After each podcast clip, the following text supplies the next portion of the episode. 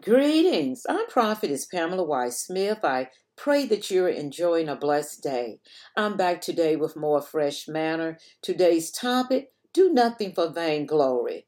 I'm reading an excerpt from a book that I wrote a few years ago titled Change Begins with Me. Galatians 5:25 Let us not be desirous of vainglory, provoking one another, envying one another. The Christian walk is not about us but about living a lifestyle so that those who do not know Christ Jesus can know him through us. We live in a crooked and perverse world. God did not take us out of the world, but has commissioned us to live in this world that we may shine as lights to push the darkness away. Whatever we do in deed or in kindness should be done to glorify God and not for the praise of people. Our mission is to exalt Jesus before the lost and bound. Change occurs when people see Christ Jesus in us.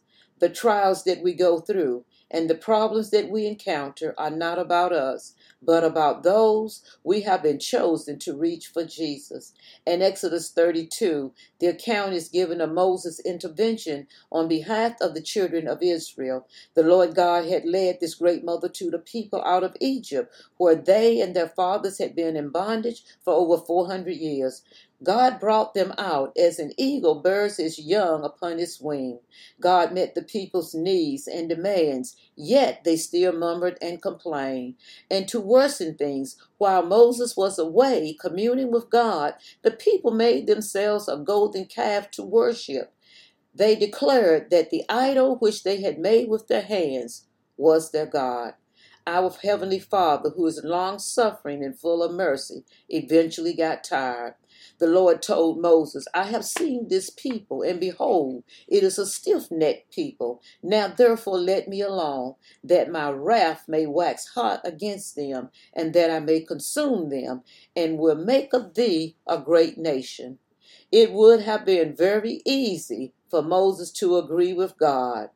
God had just said that he would start over with Moses. Moses could easily have swollen with pride. Not only did God speak face to face with him, but God was going to exalt him even more. And remember, the children of Israel had complained on more than one occasion about Moses' leadership skills.